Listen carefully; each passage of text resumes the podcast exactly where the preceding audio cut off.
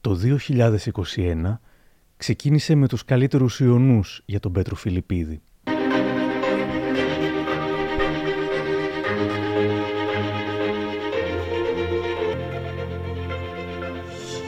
Κυρίες και κύριοι, φίλες και φίλοι, καλησπέρα σας, χρόνια πολλά και καλή χρονιά. Πρώτο ενώπιος ενωπίο για το 2021 και ποδαρικό θα μας κάνει απόψε ένας πολύ σημαντικός ε, Έλληνας ηθοποιός ε, και σκηνοθέτης, ένας άνθρωπος τον οποίο εμπιστεύομαι για ποδαρικό, καθώς τον γνωρίζω πάρα πολλά χρόνια. Καλώς όρισες αγαπητέ Πέτρο. Καλώς Χαίρομαι πολύ που είσαι κοντά μας ε, και θέλω να ξεκινήσω αυτή τη συζήτηση γυρίζοντας πίσω. Στην αρχή της χρονιάς ο Πέτρος Φιλιππίδης ήταν ένας κοσμαγάπητος κωμικός που θεωρούνταν σημαντικός καλλιτέχνης, που οι δημοφιλείς εκπομπές τον καλούσαν για να κάνει ποδαρικό και υψηλά νούμερα τηλεθέασης. Μόλις 30 μέρες αργότερα έγινε ο γνωστός ηθοποιός που δεν μπορούσαμε να πούμε το όνομά του. Και λίγους μήνες μετά Έχουμε εξελίξει στην υπόθεση του Πέτρου Φιλιππίδη. Συνελήφθη; Συνελήφθη πριν από λίγο. Βρίσκεται ήδη στα κρατητήρια της ε, Γενικής Αστυνομικής Διεύθυνσης στον 7ο όροφο, σε κακή ψυχολογική κατάσταση από ό,τι μου μεταφέρουν ε, οι άνθρωποι εκεί. Η άνοδος του κράτησε πολλά χρόνια. Το ίδιο και η παραμονή του στην κορυφή. Η πτώση του όμως μοιάζει να έγινε σχεδόν από τη μια στιγμή στην άλλη. Ήταν αναπόφευκτη.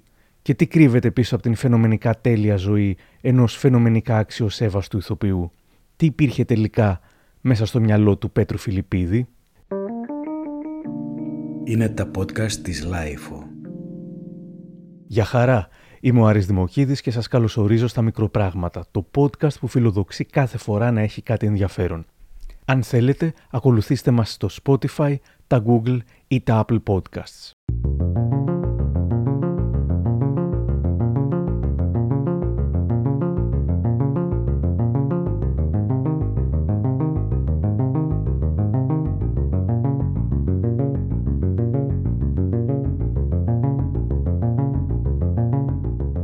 Σε πολλές συνεντεύξεις του, ο Πέτρος Φιλιππίδης έμοιαζε να έχει ένα φόβο που εκφραζόταν με διάφορες μορφές.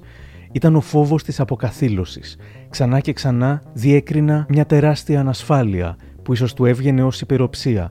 Πίσω από την αλαζονία και την έπαρση, πίσω από τη μεγαλομανία και την αγάπη για εξουσία, μοιάζει να κρυβόταν ένα μικρό παιδί που φοβόταν πως όλα όσα είχε χτίσει δεν τα άξιζε. Ένα ανασφαλές παιδί που φοβόταν ότι οι πράξεις του μπορούσαν να τον καταστρέψουν και να τον αποκαθιλώσουν.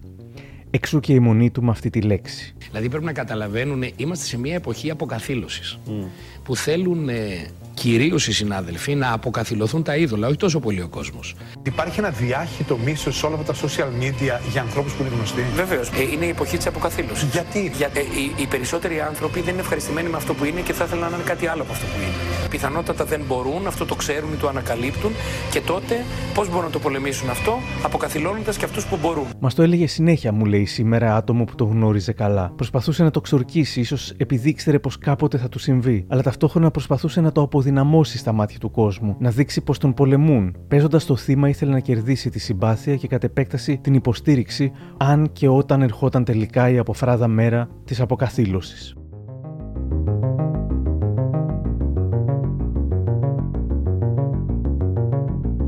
Ο Πέτρος Φιλιππίδης γεννήθηκε στην Αθήνα την τελευταία μέρα του 1962. Μεγάλωσε στο μεταξουργείο. Η μητέρα του είχε φούρνο εκεί. Με φίλους έφτιαξε ένα συγκρότημα, τους Αλιγάτορες, όπου έπαιζε drums. Ο φίλος του ο Χρήστος Θηβαίος ήταν επίσης μέλος. Αρχικά ήθελε να γίνει γιατρός, χειρουργός συγκεκριμένα, όμως τελικά έχασε το ενδιαφέρον του για την ιατρική και στράφηκε στην υποκριτική. Το 1986 αποφύτησε από τη δραματική σχολή του Θεάτρου Τέχνης Καρολοσκούν και σπούδασε στο Οδείο Αθηνών. Τέλος, σπούδασε σκηνοθεσία στη σχολή Σταυράκου. Τις επόμενες δεκαετίες θα έκανε μεγάλα σουξέ στο θέατρο αλλά και στην τηλεόραση. Π.χ. στο Όχι τα νέα του Αντένα, στους Απαράδεκτους, αλλά και ως πρωταγωνιστής στο High Rock, το Πέτρο και τα κορίτσια του, στο 50-50, στο Λάκης, ο Γλυκούλης και αλλού. Παρουσίασε τηλεπαιχνίδια, σατυρικές εκπομπές, σκηνοθέτησε παραστάσεις, έκανε διαφημίσεις, αγαπήθηκε από πολύ κόσμο.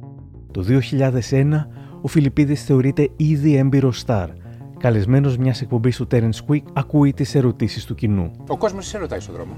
Πάρα πολλά πράγματα. Έχουμε κάνει μια μικρή αποτύπωση με το Θέρμη Μάλι, για να το δούμε. Τι θα ρωτούσατε τον Πέτρο Φιλιππίδη; Πού βρίσκει το χιούμορ; Ξέρω εγώ, αυτός είναι πολύ καλός, πολύ έξυπνος. ό,τι και να το ρωτήσει θα σας απαντήσει. Αν περνάει ωραία με τις παρέες του. Επειδή έχω κι εγώ μωράκι, θα τον ρώταγα πώς είναι να είσαι ο πατέρας. Αν είναι τέτοιος ε, καλός και ζωντανός χαρακτήρας όπως θα είναι στην τηλεόραση. Ο Φιλιππίδης, ο αγαπημένος μου ηθοποιός. Γιατί έχει τόσο μεγάλη επιτυχία στις γυναίκες, να βρούμε κι εμείς το κόλπο. 20 χρόνια μετά, το 2021, οι ερωτήσεις του κόσμου θα ήταν σίγουρα τελείως διαφορετικές, ενώ κάποιες από εκείνες έχουν πλέον απαντηθεί με τρόπο σκληρό. 30 μέρες πριν σκάσει το σκάνδαλο, όταν ο Πέτρος Φιλιππίδης φιλοξενήθηκε στον Νίκο Χατζηνικολάου, ξαναείπε για την εποχή που τη μια κάνει κάποιον Θεό και την άλλη τον αποκαθιλώνει και μίλησε για την οξύθυμη συμπεριφορά του. Πέτρο, πρέπει να πω ότι ξέρω τουλάχιστον έναν που δεν σε αγαπάει. Και είναι μάλλον ο εαυτός σου από αυτά που ακούω κατά καιρούς να λες. Έχω ακούσει να λες ότι πρέπει να επισκεφθώ σύντομα έναν ψυχίατρο. Ότι πρέπει να απαλλαγώ από τη ρετσινιά του ιδιόρυθμου ανθρώπου και συνεργάτη. Λοιπόν, άκου τι έλεγες για τον εαυτό σου Έχουμε 2021, ακριβώς πριν από 20 χρόνια, το 2001, εδώ σε μένα, στο ενώπιο ενωπίο, έλεγες. Κάνα πολύ καιρό να βγάλω από πάνω μου την ρετσινιά του περίεργου, του οξύθυμου, του ανθρώπου που τσακώνεται εύκολα, που βρίζει. Έκανα πολύ καιρό να το... Και στην αρχή της ναι. καριέρας σας έλεγαν δεν αυτός είναι ιδιόρυθμος, Δεν έχει αλλάξει τίποτα. Το, να σας πω τι άλλαξε. Άλλαξε το ότι είμαι πιο γνωστός, το ότι είμαι φίρμα. Ξέρω εγώ, το, πω, το λέω προκλητικά για να σε εξηγήσω τι ακριβώς συμβαίνει. Ναι, γιατί ως, ε, ως και δικαιολογούνται ίσως περισσότερα πράγματα. Ω η ιδιορυθμία του Σταρ είναι ανεκτή, ενώ ως η ιδιορυθμία του. Ενώ είμαι ο ίδιος άνθρωπος. Δεν έχει αλλάξει. Δηλαδή, με ενοχλούν. Η αιμονή του με το να είναι ή ίσως να θεωρείται ο καλύτερος ήταν τεράστια. Έναν ταλαντούχο τον κυνηγάνε όλοι. Δεν χρειάζεται να ανήκει σε καμία παρέα. Αν σου ζητούσαν να βαθμολογήσεις το ταλέντο σου, με άριστα το 10, πώ θα βαθμολογούσε. Θα πει αλλάζει. 10 με τόνο. Αλήθεια, πες μου. Αλήθεια λέω. Εντάξει, ωραίο πράγμα είναι αυτό να αισθάνεσαι έτσι. Ξέρω, θα κατηγορηθώ, αλλά. Αν το λες σοβαρά, το εννοείς. Δηλαδή. Σοβαρά το λέω. Δεν μπορεί ένας ηθοποιό να ανέβει πάνω στη σκηνή με ητοπάθεια. Δεν μπορεί να ανέβει και να πει εντάξει τώρα προσπαθήσω να Πρέπει να ανεβαίνει απάνω και να λέει Είμαι ο καλύτερος. Είμαι ο καλύτερος. Και να το αποδεικνύει. Όμως δεν το έλεγε μόνο στη σκηνή, το έλεγε συνέχεια και εκτός σκηνής. Πρόσφατα ε, δηλώσατε ότι είστε ένας κορυφαίος ε, κομικός.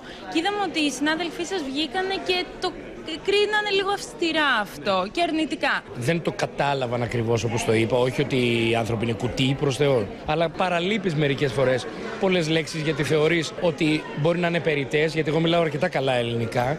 Μπορεί να παρέλειψα κάποιες λέξεις μέσα στη φράση μου. Αυτό δεν σημαίνει όμως ότι το νόημα δεν είναι αυτό που εγώ ήθελα να πω. Έχετε νιώσει όμως ποτέ ζήλια όσα χρόνια είστε σε αυτό το χώρο; Όχι. Αυτό που νιώθω από τους συναδέλφους μου είναι μια βαθιά εκτίμηση και θαυμασμό και αγάπη. Τώρα, πολλές φορές μπροστά στην κάμερα λέμε πράγματα που πρέπει να αρέσουν σε αυτούς που είναι από εκεί, όχι σε αυτούς που είναι από εδώ. Δεν πειράζει. Εγώ δεν παρεξηγούμε, ούτε ενοχλούμε. Καταλαβαίνω κιόλας. Και συνεχίζω να τους αγαπώ και να τους εκτιμώ βαθιά και να είναι και φίλοι μου. Και δεν ξέρω και ποιοι μίλησαν δηλαδή. Μην εκτίθεμαι και απόλυτα. Ε, μπορεί και να τους μισώ. Δεν είναι πως ποτέ δεν ακούγονταν παράπονα για αυτόν. Το 2014 ξεμπρόστιασε μια ηθοποιό που είχε παραπονηθεί για τη συνεργασία τους. Όχι, ο σεβασμός απαιτείται. Δεν κερδίζεται. Γιατί να τον κερδίσω το σεβασμό; Τον απαιτώ.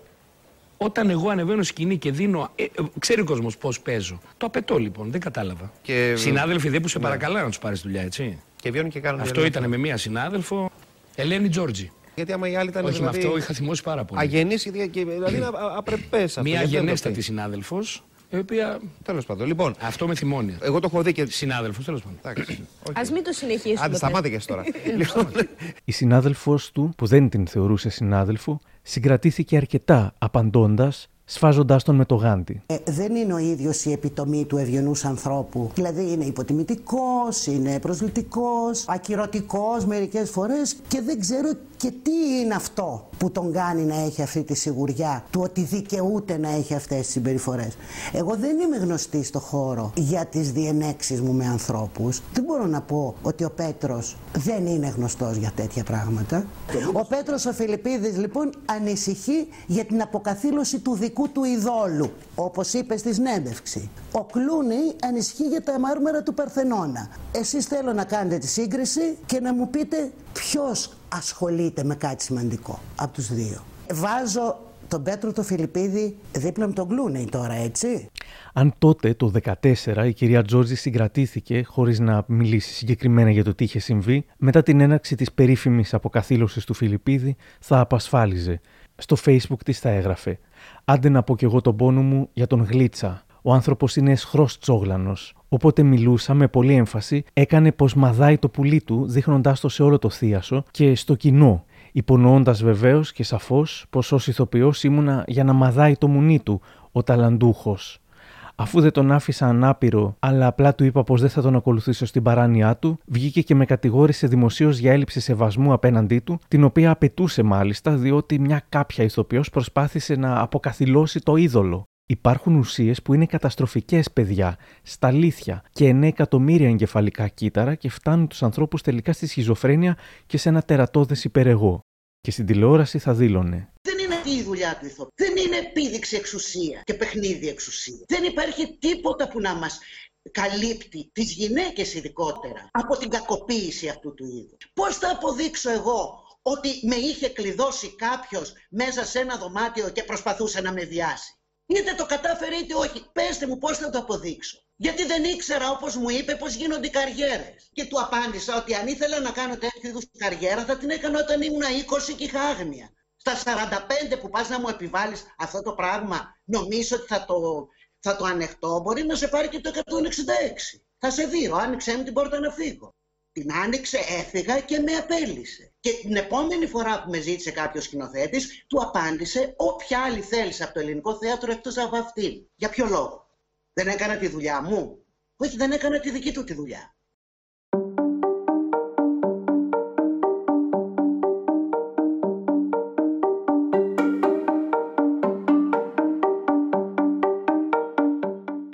Δεν ήταν ασυνήθιστες και οι στιγμές σε συνεντεύξεις του που μαρτυρούσαν εκρηκτικό χαρακτήρα, όπως όταν κατηγόρησε ο Περατέρ που μιλούσε όσο έκανε δηλώσεις σε δημοσιογράφους. Προσπαθώ να το αποφεύγω γιατί δεν μου αρέσουν αυτές οι δυσυδαιμονίε. Ρε, ρε, παιδιά, ακούγεστε πιο πολύ από εμάς, ας πούμε. δεν θέλετε να. Έχετε ευαίσθητο αυτή, Τι έχω; Ευαίσθητο αυτή. Όχι, είστε εσείς αγενείς. Ναι, παρακαλώ. Λοιπόν, τι λέγαμε; Η δήλωσή του ότι έδιρε κάποιον δεν διέψευδε ακριβώς τις φήμες. Είσαι όντως οξύθυμος. Δηλαδή, τι κάνεις, μαστιγώνει του ανθρώπους στη δουλειά, τις του κάνεις. Όχι, είναι δυνατόν. Όχι τόσο πολύ. Δεν θα σε βρίσω. Δεν, δεν, βρίζω. Αλλά; δεν, δεν, δεν έχω βρει ποτέ άνθρωπο. Όχι, ρε παιδί, θα με βρεις, θα. Τι; Καθόλου, ε. Μόνο όταν οδηγώ. Ναι, ναι. Δεν σε πειράζει που σε αναγνωρίζουν; Όχι, κλείνω, α, καθόλου. Εκεί είναι που όταν, μου βγες το, και πει, λες, ρε, μακάκα, τι μου όταν μου κάνεις. το πει δε ο άλλος, εκεί είναι που γίνεται. Φιλιππίδη, δεν που σου- είσαι γνωστός, ναι, τώρα. Α, ναι. Δεν έχεις παίξει ξύλο ποτέ; Έχεις Έχω παίξει. σε τσακωμό στο δρόμο. Έδιρες ή έφαγες; Πολύ έδιρα. Έδιρες Τρώω, πολύ. αλλά δεν. Δεν είναι κιόλας. Δηλαδή Δεν πώς τρως. καταφέρνω. Πώς τρως; Τι πώς τρώω; Έτσι, ξέρω. Να σου πω κάτι άλλο. ε, Ήταν μια περίοδος που το θέμα των δημόσιων ξυλοδαρμών αντιμετωπιζόταν όπως φαίνεται σαν ξεκαρδιστικό αστείο. Φαίνεται όμως πως δεν έβριζε και έδερνε μόνο στο δρόμο, αλλά και στο θέατρο. Καθώς τα έλεγε αυτά στη Σκορδά και το Λιάγκα, έπαιζε τον Φων Δημητράκη. Από εκείνη την παράσταση είναι και σχετική ατάκα. Είμαι παντοδύναμος. Όποιο θέλω συλλαμβάνω, όποιο θέλω απολύτω. Και σύμφωνα με καταγγελίες, ουσιαστικά πλήρωνε κάποιον, με ψίχουλα μάλιστα, για να τον χρησιμοποιεί σαν σάκο του μπόξ στη σκηνή.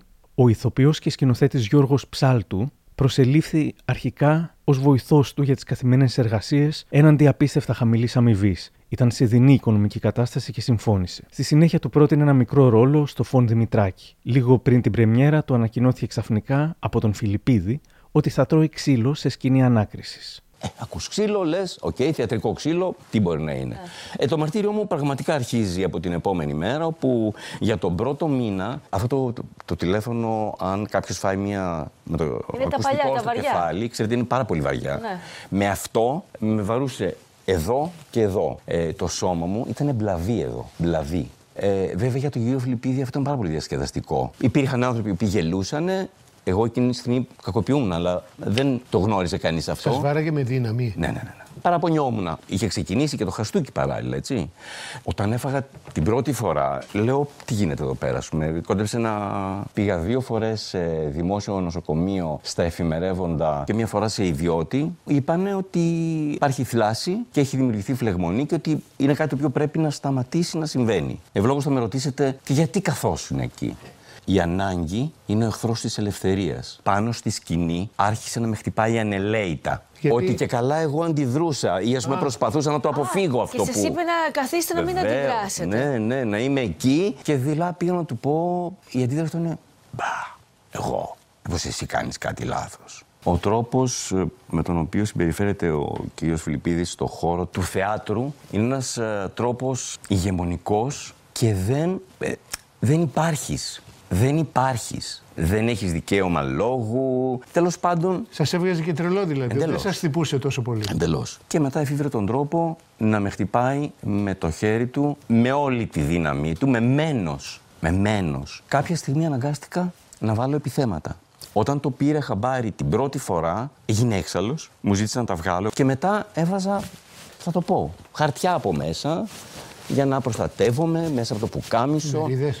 Υπήρχαν μέρες που υπήρχε κοινό από κάτω που πάγωνε, κυριολεκτικά. Υπήρχαν όμως και μέρες, και αυτό ήταν κάτι που ας μου συγχωρεθεί, με εξόργιζε, ε, εσύ να υποφέρεις και να βλέπεις το κοινό να γελάει. Βέβαια η πρόθεση του κυρίου Φιλιππίδη αυτή ήταν πάνω στη σκηνή, ε, σε μια σκηνή που είμαι γονατιστός, τρώω όντως μια γονατιά στη μέση, πίσω. Πάνω να σηκωθώ και δεν μπορώ. Δεν υπήρχε λόγος να συμβεί αυτό. Ήταν, ε, δεν ξέρω τι, τι, τι του στέβει εκείνη τη στιγμή. Από εκεί και μέχρι το τέλος των παραστάσεων παίζω πλέον κάνοντας τον κουτσό ε, από το τι ξύλο θα έτρωγα εγώ και την πρώτη χρονιά και τη δεύτερη αντιλαμβανόταν οι συνεργάτες Τη του διάθεσή θεάτρου του. τη διάθεσή του ακριβώς. Δεν ξέρω τι μπορού, μπορεί να είχε, να είχε τσακωθεί με τον όποιον για το οποιοδήποτε θέμα. Εγώ ήμουνα ο σάκος του box Ο σάκος του box. που δεχόμουν όλο αυτό. Σε μια από τις τελευταίες παραστάσεις έγινε το χειρότερο. Πριν καν ξεκινήσει η παράσταση, ο Φιλιππίδης μπήκε απρόκλητα και απρόσκλητος στα καμαρίνια, άρπαξε τον ψάλτο από τον γιακά, του έριξε μια γροθιά. Και μετά άρχισε να τον πλακώνει στο ξύλο.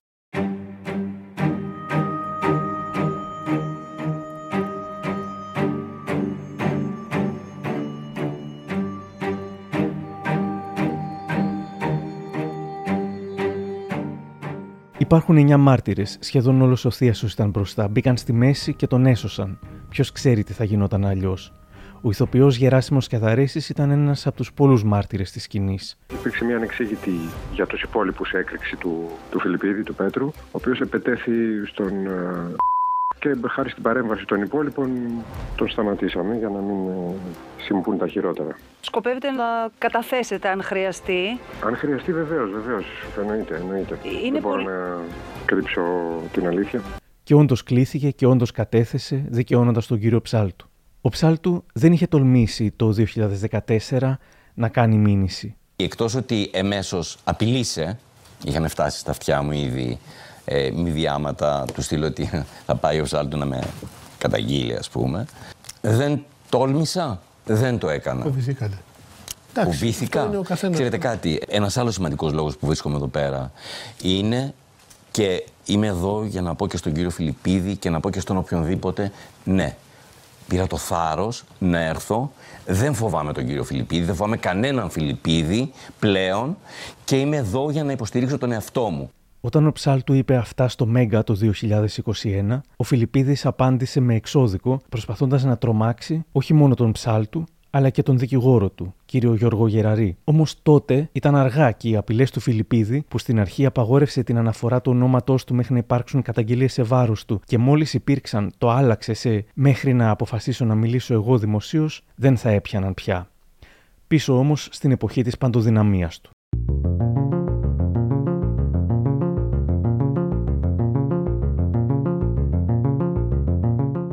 Κάποιοι τον φωτογράφιζαν χωρίς να τολμούν να τον κατονομάσουν ακόμα και για ίσονος σημασίας επεισόδια. Κάποτε η δημοσιογράφος Ναταλία Αργυράκη εκμυστηρεύεται ένα απίθανο τρίβια για έναν ηθοποιό, το 21 θα επιβεβαίωνε ότι ήταν ο Φιλιππίδης, από τον οποίο είχε πάρει συνέντευξη και έβλεπε την παράστασή του καθισμένη στην πρώτη σειρά. Όταν πήγε να τον συγχαρεί στο τέλος, αυτός την τρόπιασε μπροστά σε όλους, επειδή λέει καθόταν στην πρώτη σειρά και δεν γελούσε όσο οι υπόλοιποι.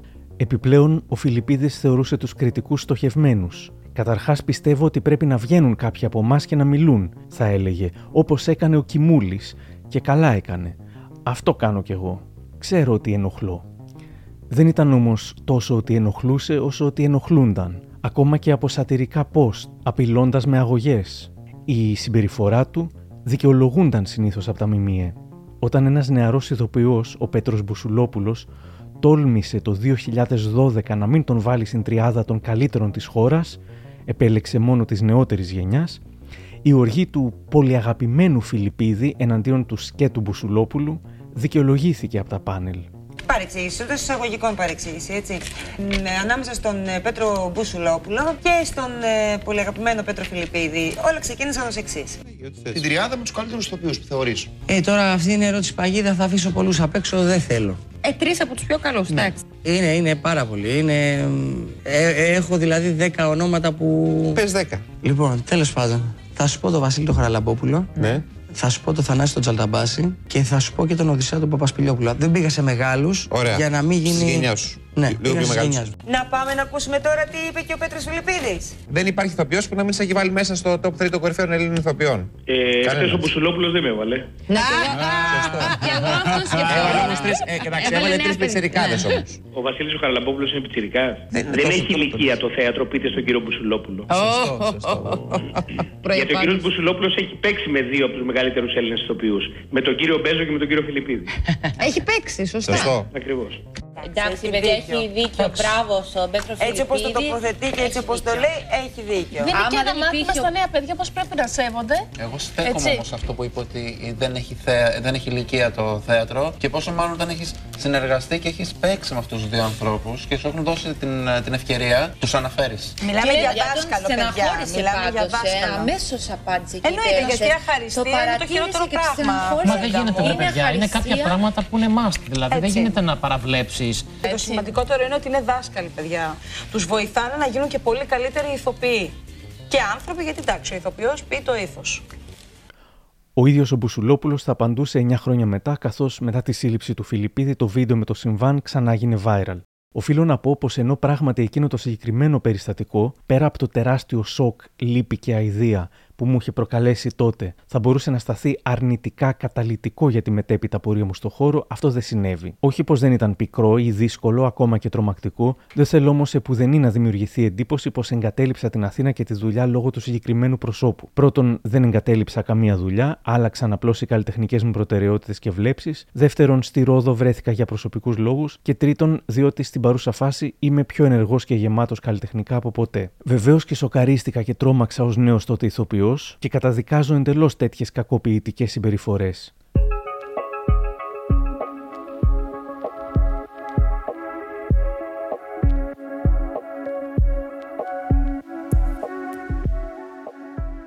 Φτάσαμε λοιπόν στον Φεβρουάριο του 2021. Ο Γιώργος Κιμούλης έχει καταγγελθεί από την Ζέτα Δούκα. Και ενώ κανένας δεν έχει πει ακόμα κάτι για τον Πέτρο Φιλιππίδη, αυτός στέλνει εξώδικο στα κανάλια για να μην αναφερθεί το όνομά του. Ο εθισμός στην κατάρρευση, γράφει, που απειλεί να ακυρώσει τα αντανακλαστικά της ελληνικής κοινωνίας, είναι ένα είδος μυθριδατισμού. Μπορεί να σε βοηθήσει να επιβιώσεις, όμως την κρίσιμη στιγμή μπορεί να σε προδώσει. Ξέρετε ποιος είμαι τα τελευταία 35 χρόνια. Παρακαλώ θερμός να σεβαστείτε τη σύζυγό μου και το παιδί μας, καθώς με τηλεδικαστήρια δεν αποκαλύπτεται η αλήθεια, αλλά προοικονομείται η πετιότητα χωρίς νόμιμο έρισμα. Και ενώ κανείς δεν μιλούσε για αυτόν πριν στείλει το εξώδικο, τελικά γίνεται πρώτη είδηση. Η Ζέτα Δούκα θα έβαζε τότε τον ορισμό του αυτογκόλ σε story της. Υπήρξαν πολλές παροδίες και κάποιος είπε στο Twitter «Ok, αντί για όνομα θα λέμε ο καλύτερος Έλληνας ηθοποιός σύμφωνα με τον ίδιο». Το Mega, αν δεν κάνω λάθος, πρώτο αγνόησε το εξώδικο και το ανέφερε με το όνομά του και δείχνοντας φωτογραφίες του. Μετά από αρκετές μέρες γεμάτες με ο πασίγνωστος ηθοποιός και ο δημοφιλής κομικός και τα άλλα κανάλια κατάλαβαν ότι η απέτηση του Φιλιππίδη ήταν εξωφρενική και νομικά έολη και άρχισαν να τον λένε με το όνομά του.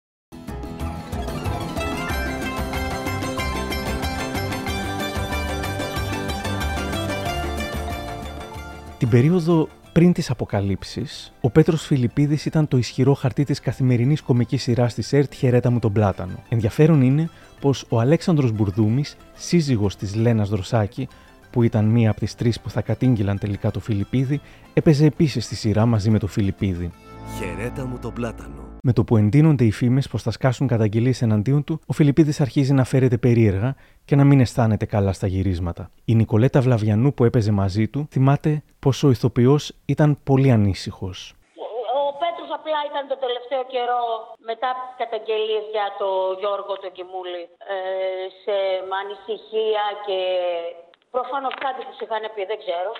Δύο μέρες πριν γίνουν τελικά και επισήμως οι καταγγελίες και κάποιοι είπαν σε μια προσπάθεια να τις αποτρέψει και να κερδίσει τη λαϊκή συμπάθεια, μεταφέρεται στο νοσοκομείο με συμπτώματα εγκεφαλικού, όπως τονίστηκε. Σε μια εξέλιξη της τελευταίας ώρας, στο νοσοκομείο μεταφέρθηκε ο ηθοποιός Πέτρος Φιλιππίδης μετά από λιποθυμικό επεισόδιο. Θα γίνει και εισαγωγή. Σήμερα θα μείνει στο ιδιωτικό θεραπευτήριο για προληπτικούς κυρίως λόγους. Να πούμε ότι νωρίς το απόγευμα βρισκόταν στο σπίτι του στο ψυχικό, ένιωσε έντονη δυσφορία και είχε και ένα λιποθυμικό επεισόδιο. Θορυβημένη σύζυγός του με το ιδιωτική χρήση αυτοκίνητό του το μετέφερε αμέσως στο ιδιωτικό θεραπευτήριο. Τα καλά νέα για τον ηθοποιό θα είναι πως δεν επρόκειτο για εγκεφαλικό. Τα κακά νέα πως η όποια περιπέτεια της υγείας του δεν απέτρεψε τις καταγγελίες που έγιναν δημόσιες δύο μέρες μετά. Τα όσα τραγικά έζησες περιέγραψε η Άννα Μαρία Παπαχαραλάμπους όταν ο γνωστό πρωταγωνιστής έμπαινε στο καμαρίνι της κλειδώνοντας την πόρτα. Προέβη επανειλημμένα σε σοβαρές πράξεις προσβολής της γενετήσιας αξιοπρέπειάς μου και όχι μόνο, εκμεταλλευόμενος το νεαρό της ηλικίας μου, την ανάγκη μου να εργαστώ και τον φόβο που μου είχε εμφυσίσει. Εξίσου προκλητική ήταν η συμπεριφορά του και επί σκηνής. Εκείνος με φιλούσε με βία, χρησιμοποιώντας τη γλώσσα του μπροστά σε ένα έκπληκτο κοινό, το οποίο συνήθως αντιδρούσε με ένα επιφώνημα απέχθειας. Η ηθοποιός Λένα Δροσάκη ήταν ακόμα στη δραματική σχολή όταν βίωσε την πρώτη εμπειρία παρενόχλησης. Έφτασε στο σημείο να με παίρνει τηλέφωνο και να αυτοικανοποιείται, ενώ ταυτόχρονα μου απίθυνε χιδαίε εκφράσεις. Αντιδρούσα και προσπαθούσα να ανακόψω τη χιδαία συμπεριφορά. Η Πινελόπη Αναστασοπούλου βρισκόταν σε ηλικία 28 ετών και έκανε τα πρώτα της βήματα στην υποκριτική. Επιδεικτικά έβαζε τα χέρια του μέσα στο παντελόνι του και στη συνέχεια ερχόταν και με ακουμπούσε στο πρόσωπο και το σώμα μου, προσβάλλοντας έτσι την προσωπικότητά μου και προκαλώντας μου ανυπόφορη ιδέα. Έστω και για μία νύχτα. Θα άντεχα χιλιάδες κατάρες. Σχετικά με την Άννα Μαρία Παπαχαραλάμπους, κάτω από το βίντεο με τα όντως υπερβολικά φιλιά από το Φιλιππίδη, η Φωτεινή Παπασταύρου σχολιάζει. Την είχα παρακολουθήσει ως παιδί έφηβη αυτή την παράσταση. Σε ένα από αυτά τα φιλιά έστρεψα το κεφάλι μου δεξιά μαίδια και είδα τη μητέρα μου, που καθόταν δίπλα μου, να κάνει την ίδια κίνηση προς τα αριστερά. Με αποτέλεσμα τα ζαρωμένα από απέχθεια πρόσωπά μας να συναντηθούν. Ήταν εκείνη τη στιγμή που καταλάβαμε και οι δύο ότι επιλέξαμε λάθος παράσταση. Ο Πέτρος Φιλιππίδης θα ισχυριστεί στο απολογητικό του υπόμνημα ότι με την Άννα Μαρία Παπαχαραλάμπους αναπτύχθηκε μια πολύ έντονη έλξη και ξεκίνησαν ερωτική σχέση. Τη σχέση μας, βέβαια, αυτήν, θα πει, επιβεβαιώνουν και οι μάρτυρες που έχουν ήδη καταθέσει συμπεριλαμβανομένης και της συζύγου μου, η οποία αναπόφευκτα έγινε γνώστρια της σχέσης αυτής καθότι ήταν σοβαρή και είχα εμπλακεί ιδιαίτερα συναισθηματικά. Ο Φιλιππίδης είχε λέει σχέση εν γνώση της συζύγου του, σχολίασε δεικτικά κάποιος στο Twitter, αλλά μάλλον δεν είχε εν γνώση της Παπαχαραλάμπους. Και όσο για τη Λένα Δροσάκη, που ω νέα στη δραματική σχολή δέχτηκε ή μάλλον τελικά δεν δέχτηκε τη χιδέα συμπεριφορά του, γίνεται και χειρότερο. Κάποια στιγμή άρχισε να με απειλεί ανοιχτά ότι αν δεν συνευρεθούμε ερωτικά, θα φροντίσει να μην περάσω ως φοιτήτρια στις εξετάσεις του Υπουργείου. Τη μέρα των εξετάσεων, όταν ανέβηκα στη σκηνή για να εξεταστώ, είδα τον Φιλιππίδη να εισέρχεται στην αίθουσα του θεάτρου και να κατευθύνεται προς τα μέλη της Εξεταστικής Επιτροπής, χαιρετώντας τα εγκάρδια και συνομιλώντας μαζί τους. Δεν πέρασα στις εξετάσεις του Υπουργείου.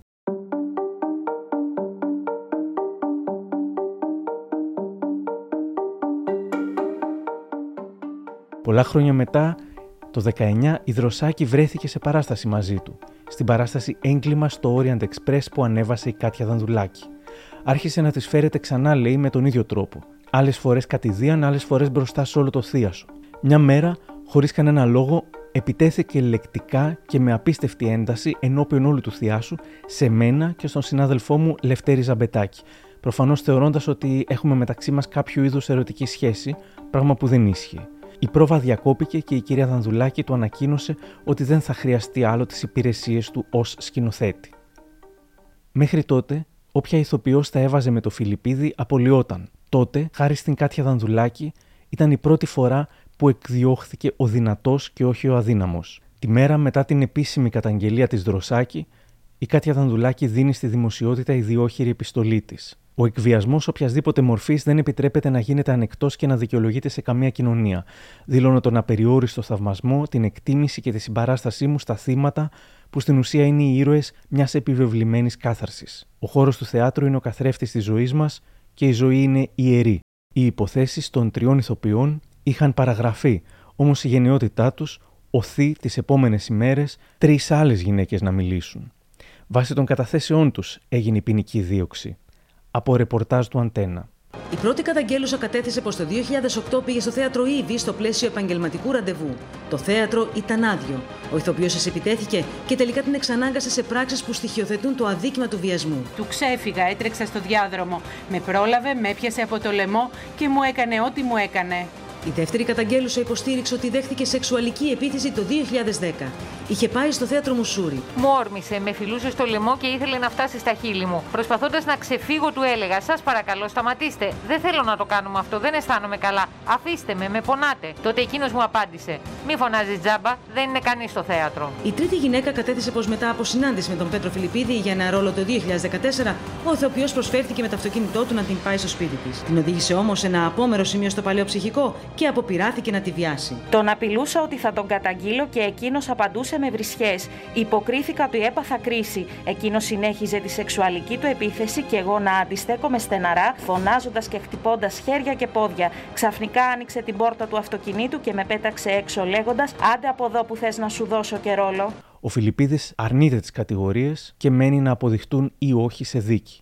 Όμως όλα πλέον αρχίζουμε να τα βλέπουμε με άλλο μάτι παλιότερο χιουμοριστικό βίντεο του με τον Παύλο Χαϊκάλη, ο οποίος επίσης καταγγέλθηκε για σεξουαλικές κακοποιητικές πράξεις, στο οποίο διακομωδούσαν τα θύματα που τώρα το θυμήθηκαν, γίνεται viral και εξοργίζει αναδρομικά. Φίλες και φίλοι, ένα σας λέω, δέχομαι σεξουαλική παρενόχληση. Δεν αντέχω άλλο. Μη, μη, μη, μη, μη, μη, μη, δεν θέλω, δεν θέλω. Δεν θέλω, μη Ναι, σταμα... τώρα το θυμήθηκε μετά από 20 χρόνια. Η Ατζελίνα Τζόλι. Και η ανάλυση του Χάρη Ρώμα. Δεν θα το, ανεχ... δεν θα το ανεχόμουν που δεν λόγο. Κάποιος ο οποίος ε, με, το, με το έτσι θέλω και με το έτσι γιατί μπορώ και με το ε, με, με ονοματίζουν ω ο καλύτερο ηθοποιό της γενιάς μου ή ένας άλλος που μόνος του βγήκε και είπε Είμαι ο καλύτερος της γενιάς μου. Αυτό τους έφαγε.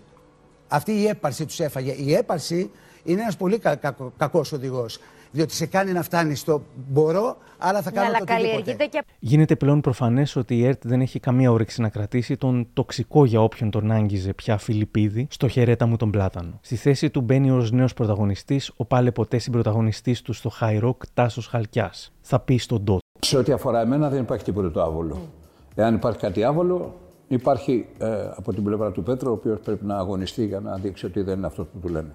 Εγώ είχα φωναχτεί στη σειρά για να Α, παίξω. θα είσαστε θα ήσασταν Έτσι έτσι κι κι αλλιώς αλλιώς. τεχνικό Α, ρόλο. οκ, Αλλά με οκ. μικρότερο ρόλο. Απλά επισπεύτηκε η διαδικασία οκ. και ίσως, ίσως, δεν το γνωρίζω αυτό, Ναι. ίσως ο ρόλος να πήρε περισσότερο τα πάνω του σαν ρόλο με την έννοια Ναι. της απουσίας του Πέτρου. Φυσικά δεν λείπει και η πολιτική εκμετάλλευση του θέματος. Πολιτικά ανήκω στην αριστερά, είχε δηλώσει το 2013 ο Φιλιππίδης. Μπορώ να πω ότι ανήκω στον σοβαρό, αναρχοαυτόνομο χώρο, όχι στους χούλιγκαν. Κάποιοι το χρησιμοποιούν ως αντίβαρο στον δεξιό συστημικό λιγνάδι, τον οποίον άλλοι είχαν χρησιμοποιήσει με τη σειρά τους ως αντίβαρο για τον αριστερό Κιμούλη και τον Σιριζανέλ Χαϊκάλη και πάει λέγοντας. Και κάπως έτσι φτάσαμε στην προφυλάκηση. Αν ο Φιλιππίδης θεωρούσε τα social media ανθρωποφάγα επειδή παλιότερα κάποιοι του έκαναν κριτική, ευτυχώς που δεν μπήκε στο Twitter την ημέρα της σύλληψής του. Κάποιος έγραψε καυστικά. Ο Φιλιππίδης είχε πει ότι το 99% των χρηστών του Twitter είναι ηλίθιοι. Οκ, Πέτρο, όμως το 99% των χρηστών του Twitter δεν είναι στη φυλακή. Έχει ιδιαίτερη σημασία να πούμε και πώς αντέδρασε ο ηθοποιός μόλις πληροφορήθηκε την ε, προφυλάκησή του. Είπε κάτι; Φαίνεται να, σο... Φαίνεται να σοκαρίστηκε, είπε: Δεν το πιστεύω, δεν το περίμενα αυτό που μου κάνατε, δεν είναι δυνατόν. Μαζί του ήταν η γυναίκα του και ο γιος του. Αμέσως οι αστυνομικοί τον επήραν και τον οδήγησαν στη ΓΑΔΑ. Η πρώτη αντίδραση της γυναίκας του, Ελπίδας Νίνου, λέγεται πως ήταν «Θα πεθάνουμε μαζί». Άλλωστε στην κατάθεσή της τον υποστήριξε σε όλα. Η πρώτη καταγγέλουσα, λέει, ήταν μάλλον ερωτευμένη μαζί του και αυτός δεν την ήθελε. Η δεύτερη ήταν ψεύτρα. Η τρίτη τα είπε λάθος σχετικά με το αμάξι τους. Η στήριξη ήταν αναμενόμενη έως συγκινητική. Ο γιος τους, 25 ετών περίπου σήμερα, το 2013 είχε πει για τον οικογενειάρχη πατέρα του πως θα τον στήριζαν για πάντα. Και να είναι σίγουρος ότι εγώ και η μητέρα μου και όλη η οικογένειά μας θα είμαστε πάντα εκεί, όπως είναι αυτός για μας. Μετά τη σύλληψη του Φιλιππίδη, τα κανάλια είπαν και ξανάπαν για την κακή ψυχολογική του κατάσταση. Με μπόλικη ανθρωποφαγία, κάποιος έγραψε στο Twitter. Φοβήθηκε, λέει ο Φιλιππίδης, να κοιμηθεί με άλλους στο κελί. Έπρεπε να βρεθεί κάποιος να του πει, όπως κατήγγειλε μια ηθοποιός ότι της είπε αυτός, μη φωνάξεις, δεν θα σε ακούσει κανείς έτσι κι αλλιώς.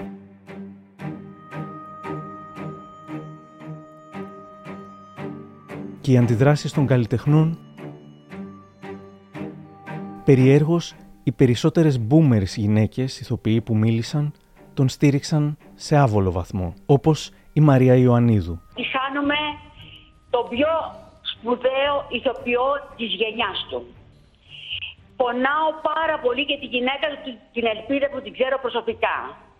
Πονάω πιο πολύ ακόμα για το γιο του, το παιδί του που καταστρέφει τη ζωή του. Ο, ο Μεγαλέξανδρος είχε μια διαστροφή. Είχε ένα Ε. παιδάκι δίπλα του Αυτό είναι, είναι που εντάξει. το χρησιμοποιούσε. Σαν συ- όχι, αυτό δεν είναι, Είναι μια αυτό άλλη είναι. υπόθεση. Εδώ μιλάμε, Άρο, αρρώστια, είναι άρρωστος. εδώ μιλάμε για μια Δεν ιστορία πάει όμως όμως. να είναι μεγάλος ηθοποιός. Ο Χέμιγουέι ήταν ο μεγαλύτερος συγγραφέας στην Αμερική και ήταν σάπιος άνθρωπος. Αλλά εγώ όταν γνώρισα το, το Πέτρο, ο οποίος είχε μια ειδική και περίεργη αδυναμία στις γυναίκες, να το πω λαϊκά, μου την έπεσε και εμένα. Βρήκα τον τρόπο όμως. Το και τον φλερτ του δεν ρώτησα. είναι ποινικό Και έγινε αδίκημα. αυτή- Για- Όχι φλερτ, όχι, το λέω κομψά. Ναι. Έτσι, απλώς δεν με βίασε. Να σου πω, Ελένη μου, με βίασε και ο θείος μου εμένα. Τι να κάνουμε τώρα, αυτά είναι μέσα στην ανθρώπινη φύση. Μια μέρα μετά, η κυρία Ιωνίδου ξαναβγήκε. Δεχτήκατε κάποια τηλεφωνήματα; Καταρχήν με μαλώσανε. Τον υστέρω είτε και κάποια τηλέφωνα ψηλοαπειλητικά. Γιατί τα λες όλα αυτά, γιατί στηρίζεις. Τίποτα δεν στηρίζω. Τίποτα δεν στηρίζω. Εγώ αισθάνομαι ότι έχουμε πεν. Πενθούμε τον καλλιτέχνη, κυρίως τον καλλιτέχνη και το σπουδαίο ηθοποιό Πέτρο Φιλιππίδη. Τελείωσε. Τιμωρήθηκε ο Πέτρος Φιλιππίδης. Γιατί αυτός ο διχασμός; Η Βάνα Μπάρμπα ήταν από την αρχή ένθερμη υποστηρίκτρια και του Κιμούλη και του Φιλιππίδη και διαλαλούσε παντού την αθωότητά τους. Δεν πιστεύω ότι κάναν ό,τι τους κατηγορούν, δεν μπορεί τόσο φωτισμένοι άνθρωποι από ταλέντο να είναι ικανοί για τέτοια συμπεριφορά. Τόσο ταλαντούχοι άνθρωποι δεν είναι δυνατόν να τελέσουν αδικήματα όπως βιασμός που είναι τόσο βαρύ αδίκημα. Δεν συνάδει με τη φώτιση του μεγάλου ταλέντου τους. Αυτό δεν σημαίνει ότι σαν άνθρωποι δεν έχουν κάνει και κατάχρηση εξουσίας και λάθη, το λάθη το έχει γράψει με ομικρον γιώτα. Μετά και την δίωξη για τρία βαριά κακουργήματα θα γράψει κάτω τα χέρια από τον Φιλιππίδη. Αρκετά πια. Μερικούς μήνες αργότερα όμως και μετά την προφυλάκηση του Φιλιππίδη αποφάσισε να αφήσει το θέμα στη δικαιοσύνη. Θα ήθελα να πω ότι εγώ πάντα υποστήριζα και αυτό που πιστεύω είναι ότι όταν μιλάει η δικαιοσύνη, όλοι εμείς πρέπει να σιωπούμε. Δεν μ' άρεσε ποτέ στη ζωή μου να καταδικάζονται οι άνθρωποι είτε από την τηλεόραση είτε από τα ΜΜΕ. Αυτή τη στιγμή η δικαιοσύνη μιλά και όλοι εμείς δεν πρέπει να έχουμε καμία άποψη. Πρέπει να σιωπούν όλοι, αλλά όταν έγινε η δίωξη, αυτή ήταν που δεν σιωπούσε καθόλου. Είναι εναντίον των τηλεδικαστήριων, αλλά βγήκε πολλές φορές και έκανε τηλεδίκες η ίδια, αθωώνοντας μάλιστα από μόνη της τους κατηγορούμενους. Την ίδια στιγμή, οι ίδιες καταγγέλουσες δεν συμμετείχαν σε καμία τηλεδίκη. Έμειναν μακριά από τις τηλεοράσεις και κινήθηκαν θεσμικά. Κατέθεσαν τις καταγγελίες στο Σωματείο Ελλήνων Ηθοποιών. Στις μεγαλύτερης ηλικίας γυναίκες ηθοποιούς που έμεσα ή άμεσα τον στήριξαν ήταν και η Βάσια Τριφίλη. Είναι φίλος μου, τον αγαπώ πολύ, δηλαδή δεν ανήκω στο μήκος των ενεργειών του Πέτρου, του φίλου μου, το Μμμ. επαναλαμβάνω. Και όποιος θυμώσει μαζί μου, ας θυμώσει. Αλλά ή είσαι φίλος με έναν άνθρωπο ή δεν είσαι. Δεν γίνεται να, να καταργήσεις τα πάντα επειδή του συνέβη μια κακή επιλογή στη ζωή του. Εδώ πέφτει άβολη σιωπή στο στούντιο. Η Ελένη Τσολάκη τα χάνει για λίγο. Δεν ήταν και μία κακή επιλογή για να είμαστε ειλικρινείς. Ήτανε Ήταν, τρεις, όπως τέσσερις. αποδεικνύεται, ότι ήταν μια σωρία επιλογών που κρατάνε και πολύ πίσω στο χρόνο. Δεν είπε το χειρότερο. Ήταν η άποψή του για τη ζωή. Και για Απλώς- τι γυναίκες. Και για τις γυναίκες και για τη ζωή. Έχει και ένα γιο, ζωή να έχει το παιδί του, ξέρω και τη γυναίκα του. Δεν είναι αυτό το θέμα. Το θέμα είναι ότι η επιλογή που έκανε ο Πέτρος δεν και της καλύτερης στιγμής. Εγώ δεν θα τον φοβόμουν βέβαια, αλλά εγώ είμαι περίεργη περίπτωση γυναικός. Πάντως, πέρα από τη Βάνα Μπάρμπα και τους συγγενείς του Φιλιππίδη, κανένας, ούτε κρυφά ούτε φανερά, δεν φάνηκε να αμφισβητεί τις καταγγέλουσες. Λέει στο όπεν ο Σπύρος Μπιμπίλας, πρόεδρος του Σωματείου Ελλήνων Ηθοποιών, που έπαιξε τεράστιο ρόλο στην προσπάθεια εξυγίανσης του χώρου. Έχεις δεχτεί κάποιο τηλεφώνημα, ας το πούμε, υπερασπιστικό υπέρ του Πέτρου του Φιλιππίδη. Ότι πέφτω από τα σύννεφα, δεν το πιστεύω. Ε, όχι, ε, πέρα από αυτό που είπε η Βάνα Μπάρμπα, δεν έχουμε ακούσει κάποιον άλλον. Όχι ανοιχτά, Σπυρό. Να σε πάρει εσένα σαν πρόεδρο και να σου πει όχι, λένε ψέματα. να Όχι, σου πούνε όχι. ότι. Όχι. Όχι, όχι, δεν έχει, δεν έχει συμβεί κάτι τέτοιο. Βεβαίως υπάρχει το τεκμήριο αθωότητος και ο κάθε ένας άνθρωπος μέχρι να αποδειχθούν αυτά τα πράγματα θεωρείται αθώος. Εφόσον όμως ο εισαγγελέας και η ανακρίτρια θεώρησαν ότι αυτή τη στιγμή ο Πέτρος πρέπει να έχει ίδια μεταχείριση με όλους τους άλλους πολίτες που κατηγορούνται για παρόμοια περιστατικά, πρέπει να οδηγηθεί εκεί που πάει. Και ο ηθοποιός και συγγραφέας Κώστας Κρομίδας το συμπίκνωσε εύστοχα. Ο οποίος νομίζει ότι θα έφευγε για διακοπές. Δηλαδή, αυτό το δεν μπορώ τι μου κάνετε τώρα και από ό,τι μαθαίνω τουλάχιστον βγαίνουν τα κλάματα. Τι περίμενε δηλαδή, Ότι θα του έλεγε ο, συγγραφ... ο συγγραφέας, λέω, ο εισαγγελέας και ο ανακριτής, θα του λέγανε εντάξει, ok, okay, πάμε τώρα, φύγε, πήγαινε τις διακοπές σου και έλα το Σεπτέμβριο να τα πούμε. Ξέρετε κάτι, έχουν άγνοια των πράξεών τους πολύ αυτοί, αυτοί οι άνθρωποι. Ο Ορέστης Τζιόβας είχε μιλήσει για άσχημη συμπεριφορά του Φιλιππίδη και τρομοκρατία στις πρόβες και στην παράσταση δεν έκρυψε τη χαρά του. Ε, χαίρομαι που η δικαιοσύνη πήρε το δρόμο της. Χαίρομαι που η εισαγγελέα τον έκρινε προφυλακιστέο. Χαίρομαι γι' αυτό. Δεν χαίρομαι που ένας οποιοδήποτε άνθρωπος ενώ ε, παθαίνει κάτι κακό. Απλά χαίρομαι που απο, απονέμεται, απονέμεται δικαιοσύνη. Η ψυχολογική σκοπιά αναλύθηκε ενδελεχώς με ψυχολόγους και ψυχιάτρους στα κανάλια. Η ψυχολόγος Στέλλα Αργυρίου στο Open αυτές οι καταγγελίες είχαν μια δυναμική μεγαλύτερη για όλους εμάς που ασχολούμαστε με το κομμάτι της ψυχικής υγείας και της κακοποίησης, γιατί αποτελούν πραγματικά μια αρρωγμή σε όλο αυτό το τείχος της σιωπής και κυρίως του φόβου που πρέπει να σπάσει. Δεν είναι λοιπόν μόνο σημαντικό να είσαι καλός ηθοποιός, είναι πολύ σημαντικό να είσαι καλός Και αυτό είναι κάτι το οποίο καταρρίφθηκε τις τελευταίες ημέρες με όλες αυτές τις καταγγελίες. Το μήνυμα που πρέπει να περάσει είναι ότι η βία δεν έχει πρόσωπο και ο κακοποιητής δυστυχώς το τελευταίο διάστημα ήρθε να επιβεβαιωθεί ότι δεν έχει πρόσωπο, γιατί στο μυαλό μας περισσότερες φορές είχαμε ένα προφίλ δράστη κακοποιητή. Αυτό έχει καταρριφθεί με τα τελευταία γεγονότα.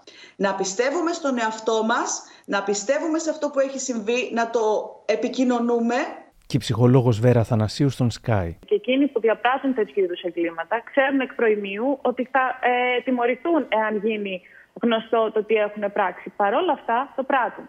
Και το πράττουν γιατί υπάρχει συνήθως μια αίσθηση παντοδυναμίας, μεγαλομανίας, ότι εμένα δεν με αγγίζει ο νόμος, ε, εγώ μπορώ να είμαι δυνατός, αποδεικνύοντας την ισχύ μου απέναντι σε κάποιον που εγώ αντιλαμβάνομαι ως αδύναμο. Άρα, όταν υπάρχει ένα τέτοιο χαρακτηριστικό στην προσωπικότητα, ε, ακόμα και αν αυξηθούν οι ποινές. Ακόμα και αν ελοχεύει ο κίνδυνος της διαπόμπευσης. Διότι εδώ τώρα ο κύριος Αυτό... Φιλιππίδης ή ο κύριος Λιγνάδης ε. έχουν τελειώσει. Πώ να το πω; Αυτό είναι από τις ε, χειρότερες τιμωρίες που μπορεί να εισπράξει κάποιος, ο οποίος ε, διαθέτει έτσι αυτά τα χαρακτηριστικά στην προσωπικότητά του. Ο Κώστας Αρζόγλου δεν είναι ψυχίατρος ή ψυχολόγος, ηθοποιός είναι, Έκανε όμως μια ενδιαφέρουσα παρατήρηση. Με, ένα, με κάποιον που του έδωσαν εξουσία και δεν ξέρει τι να την κάνει, τη χρησιμοποιεί περίεργα. Ένα νεόπλουτο της εξουσίας. Ένας νεόπλουτος της εξουσίας. Και το λένε ε, σπουδαίο, μεγάλο κλπ. Και σου λέει και ο ίδιος ότι για να το λένε κάτι θα ξέρουν. Αλλά αυτό οδηγεί σε, σε αυτό που λέγανε οι αρχαίοι ύβρις ασυνειδησία σήμερα, αλαζονία και εξεγλιστράει κανείς εύκολα σε μια στρεβλή αντίληψη γιατί πιστεύει για τον εαυτό του αυτά που πιστεύουν οι άλλοι για αυτόν. Αν ο Φιλιππίδης πιστεύει όντως την εικόνα που έχουν οι άλλοι για αυτόν, μέχρι φέτος πολλοί πίστευαν ότι είναι σπουδαίος κλπ. Τώρα όμως πολλοί τον θεωρούν εγκληματία. Δεν είναι απίθανο πλέον να μισεί τον εαυτό του. Όταν βασίζουμε την αυτοεικόνα μας σε άλλους και όταν η αυτοπεποίθησή μας εξαρτάται από αυτούς, η πτώση μπορεί να είναι χίλιες φορές πιο οδυνηρή.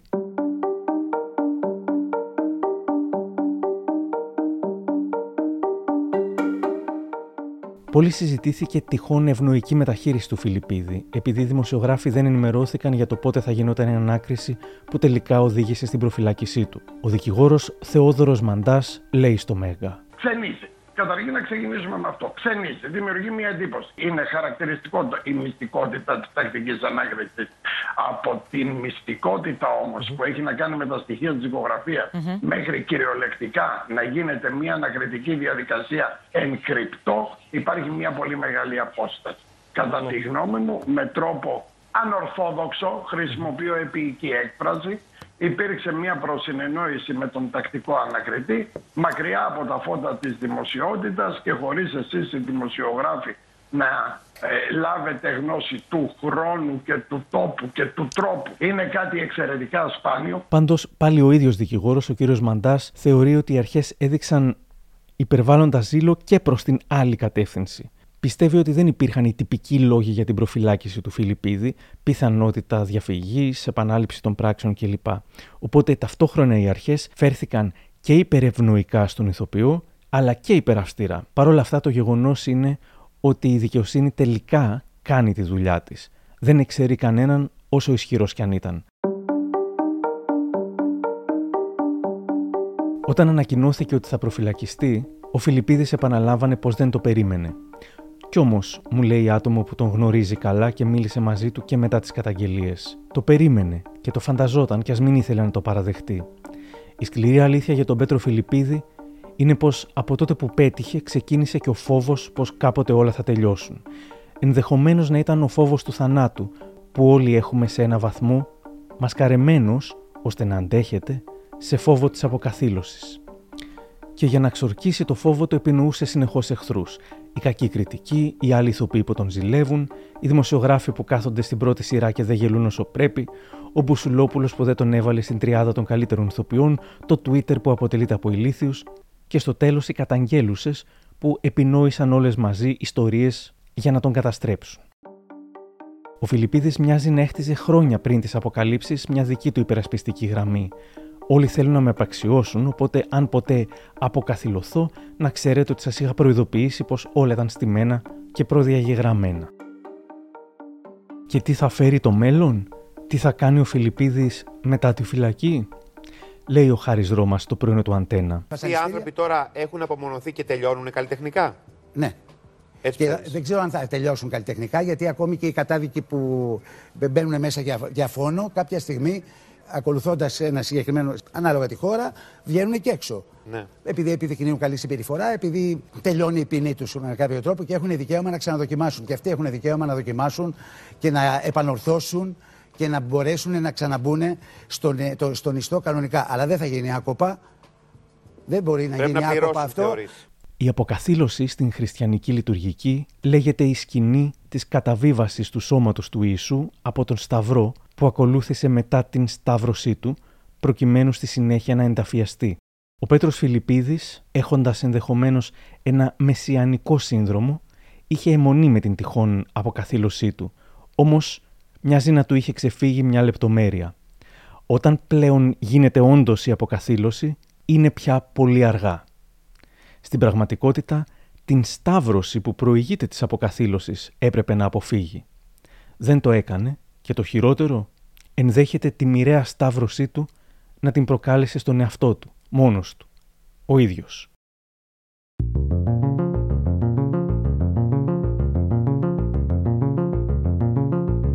Κάπου εδώ τελειώσαμε. Για περισσότερα podcast μου, ακολουθήστε τα μικροπράγματα στο Spotify, τα Google ή τα Apple Podcasts. Για χαρά!